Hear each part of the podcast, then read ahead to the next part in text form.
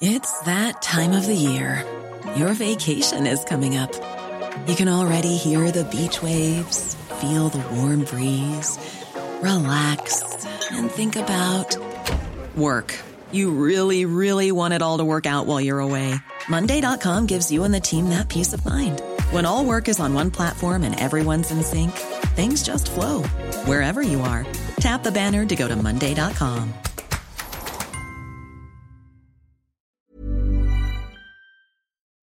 Hi, I'm Kylie Merritt, the founder of AusBiz. Our goal at AusBiz is to provide you with news and information you can use to make better investment decisions, whether it's live, on demand, in the newsletter, or a podcast like the COB. We make it available at no cost to you. The bigger our audience, the more we can invest in great content. So I have a favour to ask. If you could take a minute to leave a review of the COB in the Apple Podcast app, it'll help us grow. And of course, don't forget to catch up with all the best interviews each day at ausbiz.com.au. Thanks for listening. From Barangaroo Studios, the AusBiz COB is the key stuff you need to know about the day in business and finance. It is the 8th of April. Great to be here with you on this Thursday. This is the COB. I'm Nadine Blayney, and here with me today, who is it? It's Annette Beacher. How are you, Annette? Oh, I'm doing very well. Another sea of green just puts a spring in your step, doesn't it? Doesn't it? Just though. I mean, thin trade. It's a bit holiday ish out there still. We were just chatting guests. Boy, Trying to on the find- ground on a Friday. Trying to find people for tomorrow. It's extraordinary. I hope the weather keeps up for all those people enjoying a super long Easter break. Yeah, I hear that it was beautiful weather outside today in Sydney and it's expected to be hot tomorrow. But, anyways, we are getting away from what happened on the market today. Uh, the headline generator was the good old S&P ASX 200, which surpassed that 7,000 mark, 13-month high. First time since February 2020, five day winning streak done and dusted. Uh, to me, it seems like it's for good reasons that may not persist. Just the reason I say that is, uh, as we know, the markets are really rattled by the jump in bond yields in, in recent weeks. It felt like every equity strategist suddenly had to talk about bonds. And with the market consolidating there in fixed income space, I just think it's given the equity market a bit of a tailwind. So long may it last. The market is 2.8% away from a pre COVID record high. So, if we continue to see the miners coming to the party, the iron ore miners did really well for the mo- market today. The banks as well. Don't forget, we're heading into bank reporting season.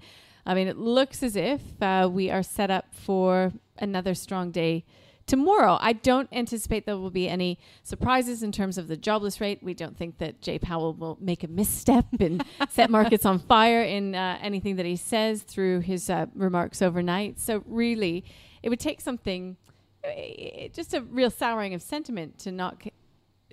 To knock sort of this momentum that we're seeing in Australia at least off. Yeah, I I think uh, you, you're right. The only thing really on the docket tonight is Jay Powell, who will stick to that uh, well rehearsed patience speech. And even if we get strong data from the US overnight, uh, that seems to be readily accepted now.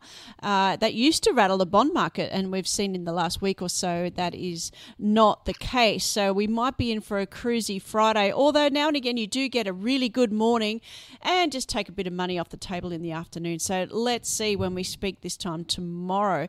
In terms of what's happening, I'll just jump in quickly in macro world. We did have the RBA speak on Tuesday and they didn't really give much away in terms of financial stability. I know this is for the pointy heads but tomorrow will be the financial stability report. It comes out twice a year. The RBA runs the ruler over every single institution under its remit. It'll be looking at lending standards, it'll be looking at risks in the system.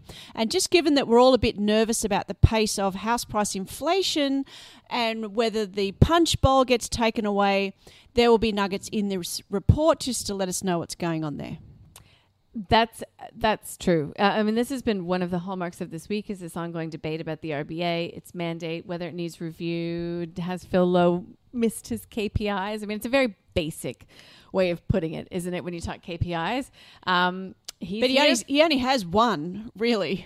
yes, yeah, I know. Uh, but he's here for the next well, next few years, isn't it? Yeah, 2023, Yeah. seven year term. But he's open to to some sort of a, a review, correct? Yes. No, he's he is on the record saying that you know he's he won't rule out a review, but at the time he said let's put the pandemic in the rearview mirror. But as someone who's sat through many a public review, by the time you invite submissions, you go through them, you make recommendations, the pandemic will be in the rearview mirror by then. So just mm-hmm. just call it and get the machinations going. In some of your show notes, we've got a number of interviews that do give you a few um, stock tips. And uh, we spoke with Omkar Joshi, for example. He talks about a bit of give back coming from the retail, discretionary retail space as we see travel stocks take off. That's obviously a focal point as this travel bubble gets underway. Um, but I'd like to get to the stock of the day. That's Immutep. IMM is the ticker code. It saw pretty good gains today, up by about 12%. It looks as if one of its drugs has been given the green light for by the US FDA for fast track designation. I sat down with uh, Rudi Filapek-Vandyck from FN Arena and Scott Phillips from the Motley Fool earlier, earlier today to find out what they think about Immutep. most of the news is already priced in here. The question for us is now the market knows what it knows, you've then got to re-handicap the future again on the back of the information we already have. And I have to say that's a really, really hard task. I'm giving this one a miss. I know it's a uh, it's a cop out, but I just don't think without earnings, without uh, frankly even a product, without revenues, you can reasonably assess a value for this. Let alone how big, how widespread it might be. the, the most important thing here is that you can't predict what comes next. It's simply impossible. Not even management at the company. Of course, they're confident, but they don't really know what, what happens next year. And so there's a complete different way of, of investing, essentially. And, um, and I think the key, the key important part to remember here is risk. And, and yes, you need, to, you need to take on risk when you put your money in the share market, but there are gradations in the risk that you take. And for me, I totally agree with, uh, with, with uh, Scott. This is way too much risk for me. That is not going in the portfolio. As Rudi said, it is a concept, it is not a company. Still, though, plenty of investors out there liking it. They like the story. Biotechs are notoriously difficult, but look, some of them will be successful. And uh, yeah, as I mentioned, share price up by about 13% today, but it, it is risky business. Nothing wrong with risky business. We had a nice chat about uranium this afternoon. That was uh, that's a stock that unfortunately uranium just comes with Chernobyl and Fukushima. Like the fact that these things happen once every thirty years still puts that sector on a bit of a dampener. But hey, ESG. ESG, clean, green, and I think that that's um, just going back to the biotech space. I mean, we need people doing that type of work because ultimately it will benefit us all if if cancer treatments get off the ground, and this is what Immutep is doing. So, yeah, I'm not I'm not poo-pooing uh, biotechs in general at all, or medical sciences, life sciences. Just look what's happened uh, in terms of the vaccine and how quickly that got going.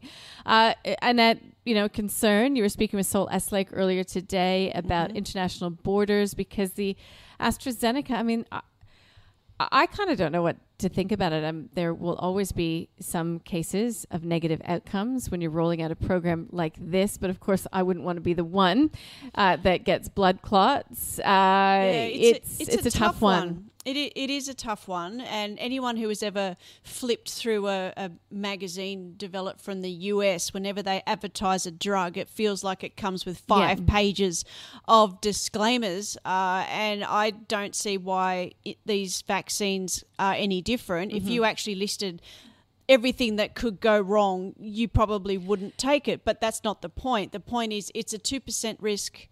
You know, and, but as you say, do you want it? Do you want your family Well, taking it? It's, a tough also one. Mm. it's just headline generating, right? And it's forcing the government to come out on the defense for the vaccine that they've secured for the nation, which you just hope doesn't set the whole vaccine program back because we want We want to get past this threat of these Mm. lockdowns. We want borders to open up. And in fact, we need borders to open up. Saul, what did he say? Not till Well, 2022? yes, Saul had an interesting uh, scenario, and of course, you can't rule out any scenario at this uncertain stage. But he said if the borders are shut for another 12 months, by definition, that is billions of dollars within within our own economy that will continue to be spent. So that is still housing, consumer. And what it also means is there's no fresh labour coming in either. And so the chance of the unemployment rate plummeting far faster than the RBA expects means we could see a cash rate response far sooner than the 2024 that the RBA is talking about now. Yeah, reverberations, implications. Uh, look, the story is still being written. Okay, tomorrow we've got Sergey Nazarov. He is the CEO of Smart Contract. We'll be talking DeFi. If you don't know what it is, you need to blockchain, uh, coins, everything besides. That's to kick things off, just for for a little. Uh, Little levity at 8.30 in the morning. Uh, we've got Todd Warren, Head of Research, Tribeca Investment Partners. I always appreciate chatting with him. He's heavy into the commodity space. Maybe we'll bring uranium up with him again tomorrow as Worth a well. Uh, we are also going to be speaking with Brian Hartzer, former CEO of Westpac, at 3 o'clock p.m. He has written a book. Have a good chat with Look him forward to that. post uh, Hayne Royal Commission and all of the pain that Westpac is still going through in regards to that Austrac uh, incident. Um, Shane Oliver, head of investment strategy, always Rounds good up the week, to round out the week, and then we've got the last call, which kicks off at four. And of course, we didn't have the last call last week, being Good Friday. We've got uh, Matt Hassan, who's our uh, Westpac expert on all things property. You can never get enough property talk on a Friday afternoon over a cool beverage. I think Adam Dawes is popping Adam in. Dawes, Steve Johnson. Uh, look, the list is long. Gemma Dale will be there. We've got John Lycos from Bond Advisor. We've got a special guest, a former Olympian. We also will be talking gin, just to we will get Green you ready for ant gin. the weekend. It has a real ant in it. I said, "Well, Oh, I'm, really? queue- I'm queuing up for that." you like your gin, don't you? I do. Don't mind a little G and T. Okay, uh, we better get our sleep tonight then. Annette, have a good one. I'll see you tomorrow. See you not. See you tomorrow.